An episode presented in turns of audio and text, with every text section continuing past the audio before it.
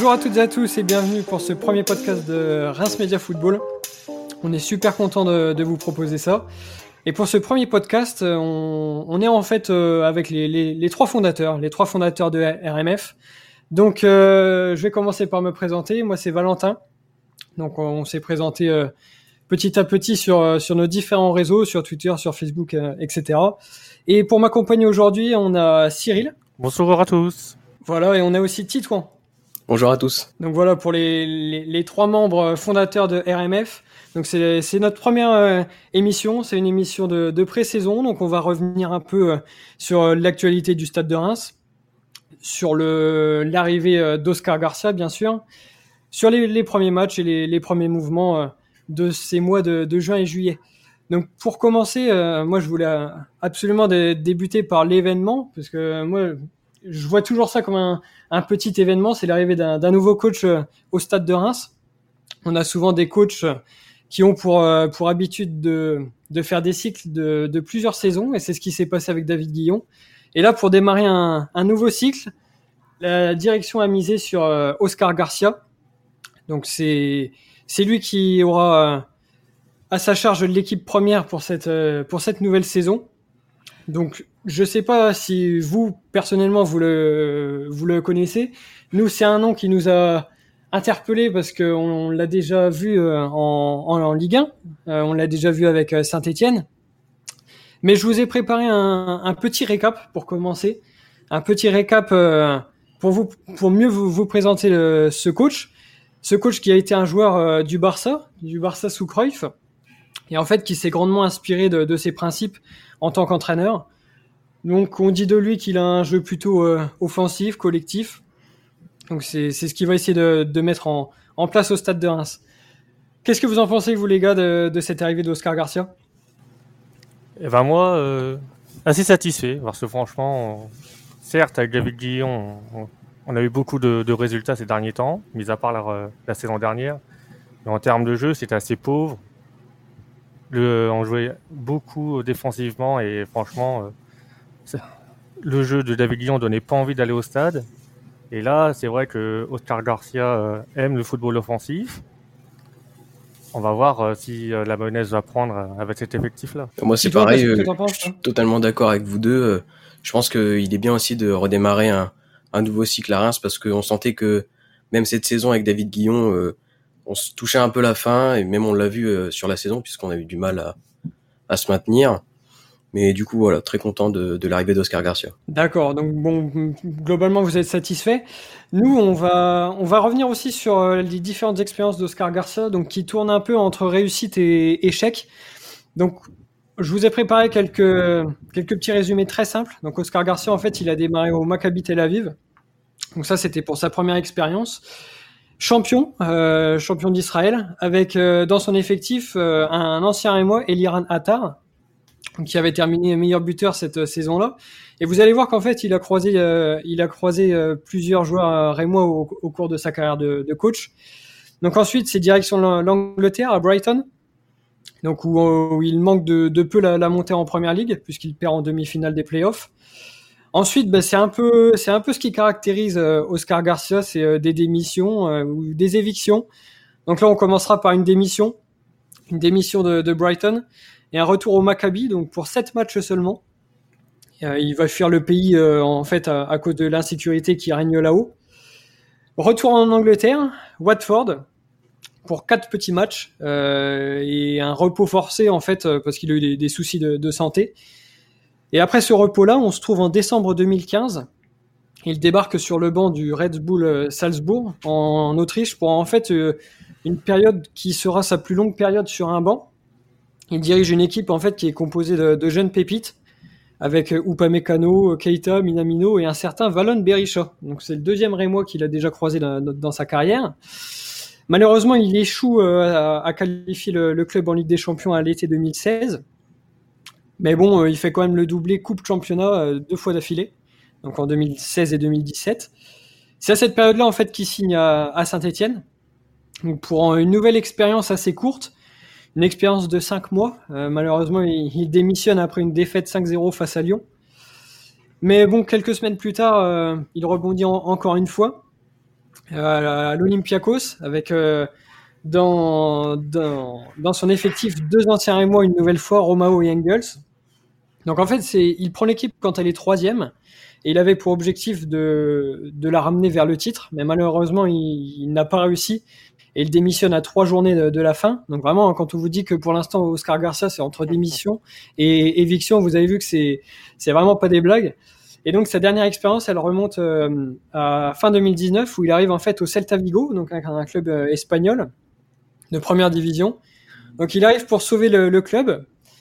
Euh, il réussit d'ailleurs à sauver le club à la dernière journée, mais malheureusement il est euh, cette fois-ci il est viré en fait par les dirigeants euh, la saison suivante après quelques matchs parce que bon bah les résultats n'étaient n'étaient pas assez bons et c'était un, un, mauvais départ pour lui. Donc c'est vrai qu'il y a eu quelques échecs, mais il y a eu aussi des bonnes choses, des bonnes choses sur le plan du résultat et sur le plan du jeu. Donc, ben, comme vous avez dit, on va voir, euh, on va voir euh, ce qu'il peut faire à Reims. On va voir si s'il a enfin trouvé la, stabilité qu'il souhaite. On a noté euh, les bons côtés d'Oscar Garcia, avec notamment le beau jeu qu'il aime. Mais par contre, on peut se poser la question est-ce qu'il serait capable également de claquer la porte au bout de quelques journées avec le Stade de Reims? Voilà, c'est ça. En fait, il y a une certaine instabilité. Et là, on peut se dire soit il va continuer dans dans ces courtes périodes, donc de quelques mois ou une saison, ou alors est-ce que voilà, il a eu aussi cette envie-là de, de s'inscrire dans un projet, et peut-être que ce projet-là, c'est le projet du Stade de Reims. Et ce serait aussi un bon moyen aussi euh, de se relancer, parce que ces derniers mois, c'est vrai que ces parcours d'entraîneur, c'est pas très glorieux. Et euh, voilà, avoir un, effectif dont qu'il aime avec euh, de la jeunesse et des jeunes pépites, comme il a eu à Salzbourg, ça pourrait le permettre euh, de, de, rester quelques années et de se relancer dans, sa carrière. C'est clair. Tico, t'en penses quoi, toi Je suis totalement d'accord. Moi, je pense que c'est vraiment une bonne chose. Mais bon, après, c'est sûr que forcément, sur son parcours, on peut un peu douter, puisque bah, il y a eu, comme tu l'as dit, Valentin, il y a eu beaucoup d'échecs. Donc forcément que quand il arrive, on est un peu mitigé parce que on sait que c'est un entraîneur qui peut proposer du beau jeu, mais en même temps, il sort euh, d'expériences assez compliquées quand même. Même s'il y a eu des bonnes périodes euh, à Salzbourg, euh, notamment par, par exemple Brighton, même là où c'est le Tavigo dernièrement, ça s'est pas super bien passé. Donc, faudra, faudra voir tout simplement. On peut pas non plus juger tout de suite ce qui va se passer. moi, je suis impatient de regarder les, les premiers matchs pour savoir savoir comment il va aborder euh, ce début de championnat. Après, euh, son expérience en Ligue 1, elle était plutôt correcte. Hein. Quand il démissionne. Ouais. Ouais, c'est ça, moi je suis d'accord. Hein. De Saint-Etienne, je crois que Saint-Etienne était à la sixième place. Ouais, ils sont sixième, ouais. ouais. Certes, ils perdent 5-0 dans le derby, mais bon, sixième, sixième place, c'était assez bien par rapport à l'effectif qu'il avait à ce moment-là avec Saint-Etienne. Et ouais, c'est ça, je suis d'accord. Il est notamment parti de Saint-Etienne parce qu'il avait des demandes qui n'a pas été euh, accepté par euh, ah les dirigeants et il avait une relation tendue euh, entre eux, donc ça a dû jouer dans cette. Ouais, c'était surtout aussi du côté des dirigeants que ça n'allait pas très bien parce que mmh.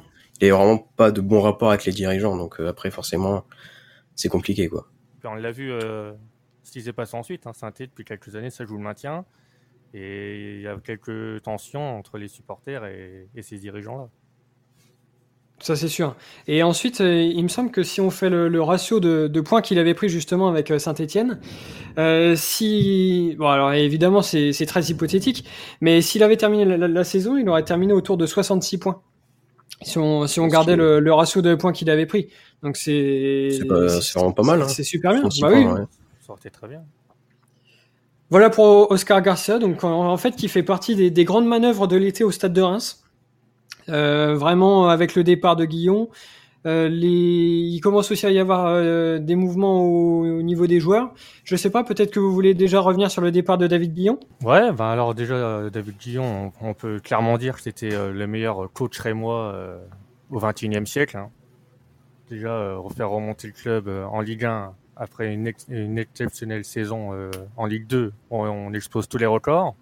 Après, une belle huitième place en Ligue 1, puis une sixième place, certes, avec grâce au Covid. Mais franchement, qui aurait pu imaginer ça euh, il y a quelques années Il y a trois ans, ouais, c'est vrai. Voilà, on est encore en Ligue 2. Quoi. oui, non, mais c'est... La, dernière saison était un échec, Mais il a réussi à maintenir le club, c'est une très bonne nouvelle. Oui, il aura marqué l'histoire récente du Stade de Reims. Oui. Après, faut, j'espère aussi pour lui qu'il retrouve un, nouveau projet parce que pour l'instant, on est mi-juillet. Malheureusement, on, a entendu son nom dans quelques clubs, mais il est toujours sans club pour le moment. Ouais, c'est ça, c'est toujours le plan B ou le plan C. Mais... Jamais le plan A, ouais. Ouais, c'est ça. Mais c'est un, un, très bon coach. Mais disons que pour avoir euh, du beau jeu, c'est pas lui qu'il faut se tourner. Si tu veux des résultats, c'est une, euh, voilà, c'est un bon coach à avoir. Mais par contre, si tu veux voir du spectacle. Euh, je trouve aussi que sa qualité, c'était aussi l'esprit d'équipe quand même. Parce qu'à Reims, il y avait quand même toujours eu un groupe très soudé qui comptait pas les efforts. Bon, après, c'est sûr qu'au niveau jeu, bon, moi, je suis plus content d'Oscar Garcia pour l'instant. Mais c'est vrai que moi, j'ai vraiment trouvé ça à Reims que y a vraiment une, force collective. Après moi, ce que je regrette en fait entre euh, la saison de, Ligue 2 qu'il fait et euh, les trois saisons de, Ligue 1, c'est justement cette différence au niveau du jeu. Parce que je trouvais qu'en Ligue 2, finalement, on avait une équipe joueuse qui allait vers l'avant, qui marquait des buts. Et on n'a pas réussi à, retrouver ça en, Ligue 1 parce que il a souvent privilégié en fait euh, l'obtention des, résultats et des points, tout simplement, et c'est ce qu'on peut tout à fait comprendre. Mais j'ai quand même trouvé qu'il y avait un très gros écart entre ce qui était proposé au niveau du jeu en Ligue 2, quand on a, quand on a été champion, en fait, et ensuite ce qui a été proposé pendant trois ans en, en, Ligue 1. Oui, c'est ça, c'était le jour et la nuit. Après, il s'est adapté par rapport au championnat. Il, savait qu'en Ligue 2, on avait l'effectif le plus fort, du coup, il pouvait se permettre euh, de jouer assez offensivement et est assez ouvert. Et en Ligue 1, il a vu que l'effectif était certes limité. Du coup, jouer avec un bloc bas et jouer les contres, c'était le meilleur moyen d'obtenir des points. Donc oui, possible. en termes de jeu, c'était pas fameux, mais en termes de résultats. J'ai envie de dire aussi pour un promu, euh, c'est un peu la sécurité entre guillemets, parce que le jeu offensif aussi, c'est c'est un peu risqué quoi. Bah c'est sûr que quand tu vois des équipes comme 3 avec euh, Jean-Marc Furlan il y a encore quelques années, alors c'est sûr, ça jouait super bien, mais bon, 3 euh, terminait dans les trois derniers et redescendait aussitôt. Donc c'est sûr, mais peut-être qu'il y aurait eu un, un, juste équilibre à trouver entre un jeu proposé qui aurait été peut-être un petit peu plus intéressant et un nombre de points qui aurait quand même été satisfaisant moi, c'est la seule chose qu'on peut peut-être lui reprocher. Mais sinon, effectivement, maintenir le stade de Reims en, en Ligue 1, ça reste quand même l'objectif principal. Et c'est ce qu'il a fait tous les ans. Donc. Euh. Et après, on peut pas lui en vouloir euh, d'avoir joué autant béton, sachant que on a vu la dernière saison que les joueurs étaient très très en difficulté quand en début de saison il a essayé de jouer assez assez offensivement et on l'a vu on prenait pas de points certes euh, l'Europe a joué mais une fois qu'il a retourné assez fondamentaux, à savoir euh, le bloc très bas et jouer en contre. On a vu que le club, c'est à ce moment-là qu'on a pris beaucoup de points. C'est vrai. Donc le départ de David Guillon, euh, ça c'est pour le côté entraîneur. Il y a aussi un très gros départ et une très grosse perte pour le Stade de Reims. C'est le départ de Boulaïda vers Villarreal. Grosse perte pour le club. Hein. grosse euh, perte pour le club. oui et non. Parce que ah, niveau... Moi je pense ah, que c'est quand même. C'est vrai que niveau... C'était quand même un super joueur. Bon après, je trouve que 15 millions, euh, c'est quand même euh, pas si mal. Hein. C'est clairement bien. Mais... C'est très très bien vendu de la part du club. C'est vrai que c'était un très bon joueur. Hein. Sous David Guillon, c'était vraiment notre euh, notre atout majeur offensivement. Tout passait par lui. Donc après, c'est vrai qu'il y a eu énormément de temps de jeu. Comparé à d'autres attaquants, j'aurais peut-être mérité plus de temps de jeu quand Boulaye était clairement dans une période de moins bien, mais on pense notamment au mois de février-mars. Ouais, c'est ça. Ouais. Bah, surtout euh, la deuxième partie de saison, je crois. Il surtout la première. Hmm. Il, marche sur l'eau lors de la première partie de saison, mais lors de la deuxième, euh, c'était très compliqué. Je crois qu'il seulement deux ou trois buts. Et des attaquants comme Touré ou Siroy auraient mérité euh, nettement plus de temps de jeu à, un moment donné. C'est ce qui lui a été reproché aussi à, David Guillaume. À ce départ-là? Oui, clairement.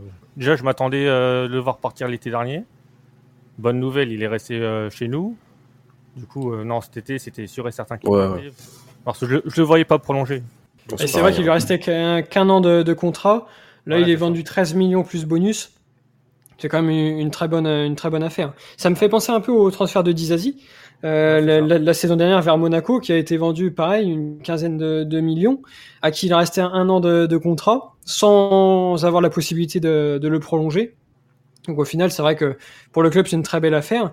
Et puis bon, lui, faut pas oublier non plus qu'il rejoint le vainqueur de l'Europa League. Il jouera la Ligue des, euh, Ligue des Champions, ouais, c'est ça. Exactement, qui est directement qualifié pour jouer la, Ligue des Champions. Donc pour lui, il passe, il franchit vraiment un, un, palier. Et il va même retrouver un ancien Rémois, puisqu'on parle des anciens Rémois depuis le début du podcast. c'est euh, Aïs Amandi, donc qui lui euh, s'est aussi engagé à, Villarreal. Mhm.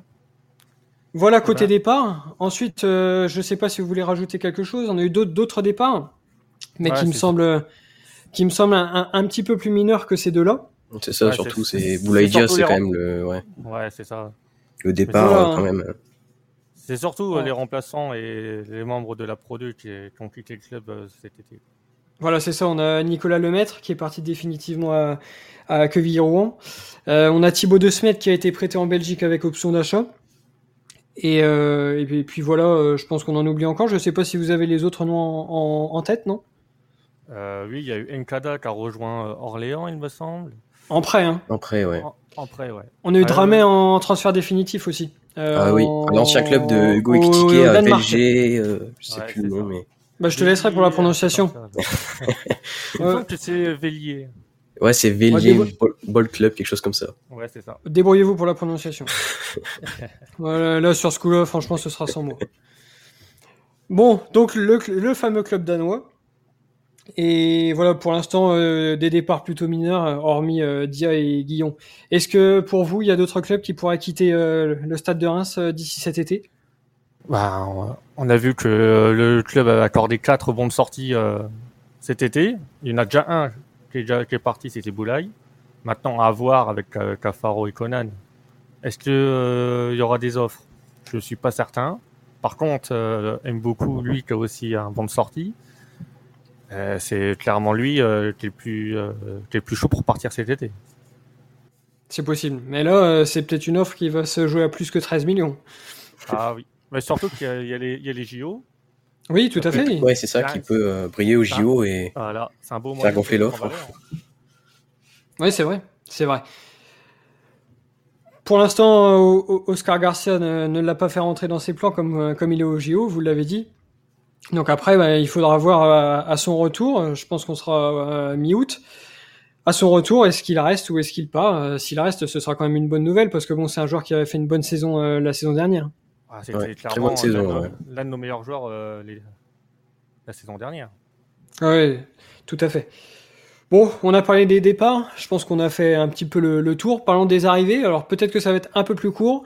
Moi, c'est pas compliqué. Sur mes notes, je les ai résumées en deux points arrivée de Pento et Gravillon. Pour moi, c'est les, les deux seules arrivées à, noter pour le, pour le groupe pro. On peut également noter euh, quelques renforts euh, pour la Pro 2. voilà, tout à fait. On sait que le club aime bien euh, faire passer des joueurs de la Pro 2 chez les pros ensuite. Donc ces joueurs-là sont peut-être importants d'ici un ou deux ans dans l'effectif majeur du Stade de Reims. C'est ça. Comme avec Kasama et plein d'autres joueurs qui, qui, ont été en Pro 2 et, ensuite ils ont été. voilà, c'est ça. Bah, Dia, Touré. Voilà, euh, pas mal de jeunes voilà, qui passent par l'étape Pro 2 avant Ah c'est clair, c'est clair. Après là, euh, Oscar Garcia va peut-être justement réussir à, à, intégrer plus de jeunes encore que David Guillon le, faisait, même s'il le faisait déjà pas mal. Mais c'est vrai que lui, euh, façonner des jeunes talents, c'est ce qu'il aime aussi. On le voit déjà lors, des, lors des matchs amicaux. Il fait jouer énormément de jeunes.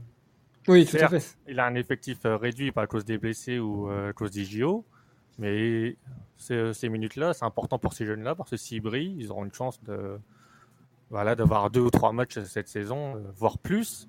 Si, voilà, ou, d'être dans le, groupe. Comme, comme Ekitike qui, qui brille dans la prépa, donc ça vient un peu aussi chambouler le poste d'attaquant parce qu'on sait qu'on a pas mal d'attaquants, donc il peut peut-être ajouter encore plus de concurrence. Voilà, c'est clair, parce que suite au départ du Boulaye, on pensait que ça allait être Touré ou Sirois, euh, l'attaquant phare du stade. Euh, comme on voit que Ekitike il est très bon euh, sur cette préparation, il peut lui passer devant. Il a fait d'ailleurs un bon prêt euh, du côté du Danemark. Hein. Ah, oui. Oui, ça, lui a été très bénéfique. Pour l'instant, c'est vrai que c'est un joueur là qui a brillé dans, dans les trois premiers matchs. c'est pas compliqué. Il a mis trois buts lors de ses deux premières apparitions. Euh, et là, il, est à Valenciennes, c'est Fraser Hanby qui a, qui a marqué le, seul but du match. Donc c'est vrai que Ekidike, il a fait forte impression. Après, moi, j'ai toujours un peu tendance, je, je, je sais pas vous, mais j'ai toujours un peu tendance à me méfier des joueurs parfois qui brillent en pré-saison. alors que, ce soit, que ce ah soit au stade de Reims ou ailleurs, mais alors si on reprend l'exemple du stade de Reims, l'année dernière c'est Zenelli. Zenelli qui marchait sur l'eau en pré-saison, et au final il a encore fait une saison plus que mitigée. C'est ça comme Mbemba qui a fait une très bonne saison, une très bonne pré-saison il y a deux ans, et puis finalement qui est parti euh, au Havre. voilà, c'est ça. Il faut toujours se méfier euh, des matchs de pré-saison. Ouais, c'est ça. ça permet euh, d'intégrer des systèmes, de savoir quel joueur est susceptible de jouer. Mais je me souviens qu'à une période où le Stade de Reims perdait tous ses matchs de préparation et pourtant on faisait des très très belles saisons derrière. oui, ouais, c'est vrai que ça ne veut pas dire grand chose non plus quand même. C'est bon, c'est toujours mieux pour, euh, pour les jeunes et puis pour d'autres joueurs aussi pour se remettre en forme et puis euh, avoir de la confiance. Quoi. Mais c'est vrai que c'est pas révélateur, mais alors ça doit faire quand même un paquet de, temps que Reims n'a pas gagné ses trois premiers matchs de pré-saison. Et assez, euh, assez facilement. ouais, c'est vrai. Face au OCR. Toi, c'est une, ouais, c'est une très grosse première mi-temps. Voilà. C'est une très grosse première mi-temps, une deuxième beaucoup moins intéressante. Mais après, voilà, il y, a pas mal de trucs de, de ah, tester, des joueurs qui jouent pas à leur poste, voilà. Il y avait beaucoup de changements de joueurs et, un changement de système à la mi-temps. Voilà, mais c'est une très grosse première mi-temps dans un 3-5-2 en fait. Et ensuite, il est revenu à un 4-2-3-1 ou un 4-3-3. Mais surtout, voilà, avec, avec une équipe qui paraissait sur le papier un, petit peu plus jeune. Euh, mais c'est vrai que sur, ce match-là, c'est une très grosse première mi-temps. Et après, c'est un petit peu pareil face au Paris FC. C'est une, vraiment une très grosse première et où finalement, euh, de mémoire, on mène, euh, on mène que 1-0 à la mi-temps, alors que ça peut faire 2 ou 3. C'est encore une fois une très grosse première et une deuxième mi-temps qui en renaît plus. Mais euh, c'est clair que les, les matchs pour le moment ont été gagnés assez facilement. Après, je je, je sais pas, j'ai pas pu euh, j'ai pas pu voir le, le match d'hier à, à, Valenciennes et on a eu finalement peu de, de retours sur ce, sur ce qui s'est passé. Mais c'est une nouvelle victoire et c'est vrai que c'est toujours bon pour le collectif de gagner ses premiers matchs, d'autant plus avec un nouveau coach. Mhm. Donc c'est vrai que c'est trois premières victoires qui sont très bonnes à prendre. Ah oui, clairement. Et on voit aussi euh, une petite tendance, je sais pas si on verra ça encore dans les prochains matchs amicaux, mais euh, les trois fois le stade ont fait euh, des meilleures performances dans ces, dans ces matchs de pré-saison, c'était lors de la première période. Voilà, et première période, souvent, donc je dis bien souvent, sauf le match à Valenciennes, souvent jouant en 3-5-2 en fait. Ouais, c'est ça. Le système et je pense que de fonctionner. Voilà, et ça, je pense que c'est ce qu'il va mettre en place. D'autant plus, c'est vrai qu'on est, on, a cité son nom très rapidement juste avant, mais l'arrivée de Gravillon, pour moi, elle, s'inscrit dans, dans, ce fait-là de jouer à, trois défenseurs centraux derrière, puisque les, trois centraux, ça pourrait tout simplement être Gravillon, euh, Woutfass et euh, Yunis Abdelhamid. Donc je pense que voilà, je pense que l'arrivée de, de Gravillon s'inscrit dans cette volonté-là de, jouer en, en, 3-5-2. Après, on a, on le, 3-5-2, on a aussi le 4-2-3-1. Donc ça, ça, laisse plusieurs alternatives en fait. Donc ça, ça va être au, au, coach de voir ce qu'il peut mettre en place et ce qu'il veut mettre en place. Je pense que le 3-5-2 est quand même le système euh, le plus adéquat avec, euh, bah, notamment tu l'as dit, il a recru euh, Gravillon. Donc je pense que si on a recruté Gravillon, ce sera peut-être pas pour le mettre sur le banc parce que ça m'étonnerait qu'il prenne la place de Wout Faz ou Younis Abdelhamid. Donc, euh, mm. je pense que le 3-5-2 est vraiment le, système optimal. Et moi, ce que j'attends de, voir particulièrement, c'est euh, l'intégration de, Thomas Fouquet dans ce système-là. Donc, c'est vrai qu'il est un peu blessé pour le moment. Mais ça peut être très intéressant. C'est dans ce, système-là qu'il a brillé avec euh, la, Belgique, l'année dernière. Donc c'est vrai que je suis assez impatient de le voir dans ce système-là, dans ce système-là, parce que je suis aussi persuadé que de l'autre côté, Gislain Conan, ça peut lui aller à merveille. Euh, le fait voilà euh, d'apporter offensivement en se disant il y a quand même une couverture derrière avec ces trois défenseurs centraux. je pense que ça pourrait encore plus le, libérer et il pourrait parfaitement s'inscrire dans ce dans ce type euh, dans ce type de système. Ah oui, clairement. Et c'est aussi mon seul regret dans cette préparation de ne pas avoir vu encore Conan dans, dans, ce système à 3. Oui. Je vois qu'on le voit jouer, c'est toujours en défense à 4. Alors que c'est vrai, il a une grosse débauche d'énergie, il aime bien monter. Du coup, euh, dans, un, dans un rôle de piston gauche, il serait clairement intéressant. On a vu aussi Xavier Chavalin. Alors, il me semble que c'est contre Auxerre. Xavier Chavalin qui a joué piston gauche et c'était vraiment aussi très intéressant. Ah oui, de toute façon, Chavalin, on peut, on peut toujours compter sur lui, que ce soit en milieu défensif ou sur un côté. Il, il, sera toujours là pour faire les efforts, pour ratisser les ballons, être là offensivement, défensivement. C'est vraiment un joueur très précieux on pensait qu'il allait être sur le départ suite à l'arrivée euh, d'Oscar Garcia, mais au final, au final on, ouais, voit, que, qu'il compte sur lui. Puis de toute façon, il avait dit qu'il est... Oscar Garcia avait déclaré que c'était pour lui euh, une des pièces maîtresses de l'équipe, donc euh, il va forcément apporter beaucoup. Et après, pour terminer, sur les, trois premiers matchs, est-ce qu'il y a des joueurs qui vous ont particulièrement marqué? Peut-être des jeunes qu'on n'a pas l'habitude de voir? Ah, C'est vrai que bah, j'ai pas pu assister au match, mais euh, de ce que j'ai vu euh, sur les vidéos postées par le club et par les retours que, des supporters, bah, évidemment, c'est l'un des meilleurs joueurs. Bien sûr. On, a vu aussi un bon, un bon Zénélique euh, qui paraît en forme comme la saison dernière. Tout à, fait. Si, à voir si ce sera le cas encore euh, lors de la saison. Et ensuite, euh, j'ai bien aimé le petit Mbo. Il avait l'air pas mal du tout. Mm. Et Ilan Kebal aussi qui a fait une bonne ouais, et, Kebal. et Kebal également, oui. J'ai hâte de voir Kebal parce que je me demande ah si vraiment s'il est capable de faire ce qu'il a fait là sur les premiers matchs de, prépa en, Ligue 1, bah, il sera dans le groupe à coup sûr. Il peut avoir un très gros coup à jouer euh, cette année. Il a une Surtout grosse qualité sort, terrible. Hein. Ouais, il sort ah d'un prêt à Dunkerque euh, vraiment excellent. Ou bon, au niveau statistique, ça peut être mieux bien sûr, mais je pense que c'est pas son rôle. Mais vraiment, euh, il vient de sortir d'une très grosse saison. Oui, c'est clair. Et on a aussi Brahimi aussi qui sortait d'une grosse saison au Mans. Euh, Pour l'instant, c'est vrai qu'il a été peut-être un petit peu moins en, vue sur ces premiers matchs-là, mais il peut aussi monter en puissance et il peut peut-être aussi avoir une, une, carte à jouer. Après, il n'a pas été forcément aidé euh, lors du premier match. Il me semble qu'il jouait euh, piston droit. Euh, oui, ça doit être ça. oui, oui, oui, tout à fait. Qualité, du coup, ça a pu jouer sur sa performance. Peut-être que dans un système plus au cœur du jeu ou alors avec quatre défenseurs, où il aurait un rôle, un rôle d'ailier comme il a pu avoir au Mans, il aurait peut-être son, euh, sa carte à jouer. À suivre, à suivre pour tous ces jeunes euh, qui ont déjà eu du, temps de jeu dans ces, dans ces trois premiers matchs. Après, au niveau de, la confiance, etc., c'est un peu compliqué. C'est un peu compliqué. Parlant de confiance, j'espère que nos attaquants en auront cet été, euh, enfin, cette, cette, saison, pardon, parce que à part Boulaye, on a vu que c'était très dur. Ouais, très compliqué. Et on va voir si Donis va enfin redevenir un joueur de football. Royce va enfin marquer son premier but euh, en championnat avec le stade. Et si Randby et Touré euh, peuvent enchaîner. C'est beaucoup d'interrogations, mais on en avait aussi en début de, saison dernière. Donc au final, les, saisons ne se, suivent et ne se ressemblent pas, mais on a, toujours des interrogations avant et au final, on peut, on peut aussi avoir des, très bonnes surprises. Surtout que ah cette saison, on, on sait pas trop en fait quelle équipe va aligner Oscar Garcia, alors que David Guillon, on avait déjà un peu notre idée. Que là, comme il y a tellement de jeunes, tellement de retours de prêt comme euh, Kebal, Brahimi, etc. Ah on connaît pas tellement la composition, donc euh... les cartes sont redistribuées là. Tout le monde aura sa chance. Il y aura plus de totem d'immunité comme euh, certains ont pu en avoir euh, sous Guillon. Donc à voir. Donc pour peaufiner tout ça, donc ce le 31 juillet à, à, à Offenheim et ensuite euh, reprise du championnat à Nice le, dimanche 8. Dimanche 8 août. Face à Offenheim, ce sera vraiment un test très intéressant parce que c'est vraiment une équipe très importante en Bundesliga. Mm. Et à voir euh, ce qu'on peut faire euh, face à ce genre d'équipe. Voilà, et le, le principal, l'objectif numéro un, être prêt pour le ah bah. dimanche 8, 15h à Nice en espérant euh, le même résultat euh, qu'il y a trois ans face à Nice. Voilà, démarrer par un but de Moussa Doumbia. Mais il faudra peut-être déjà euh, qu'il soit titulaire. Nice fait un très bon mercato aussi, donc ça va être vraiment très compliqué. Ah, hein. Ça sera Avec notamment Stengs, euh, mm. Vert qui va signer bientôt.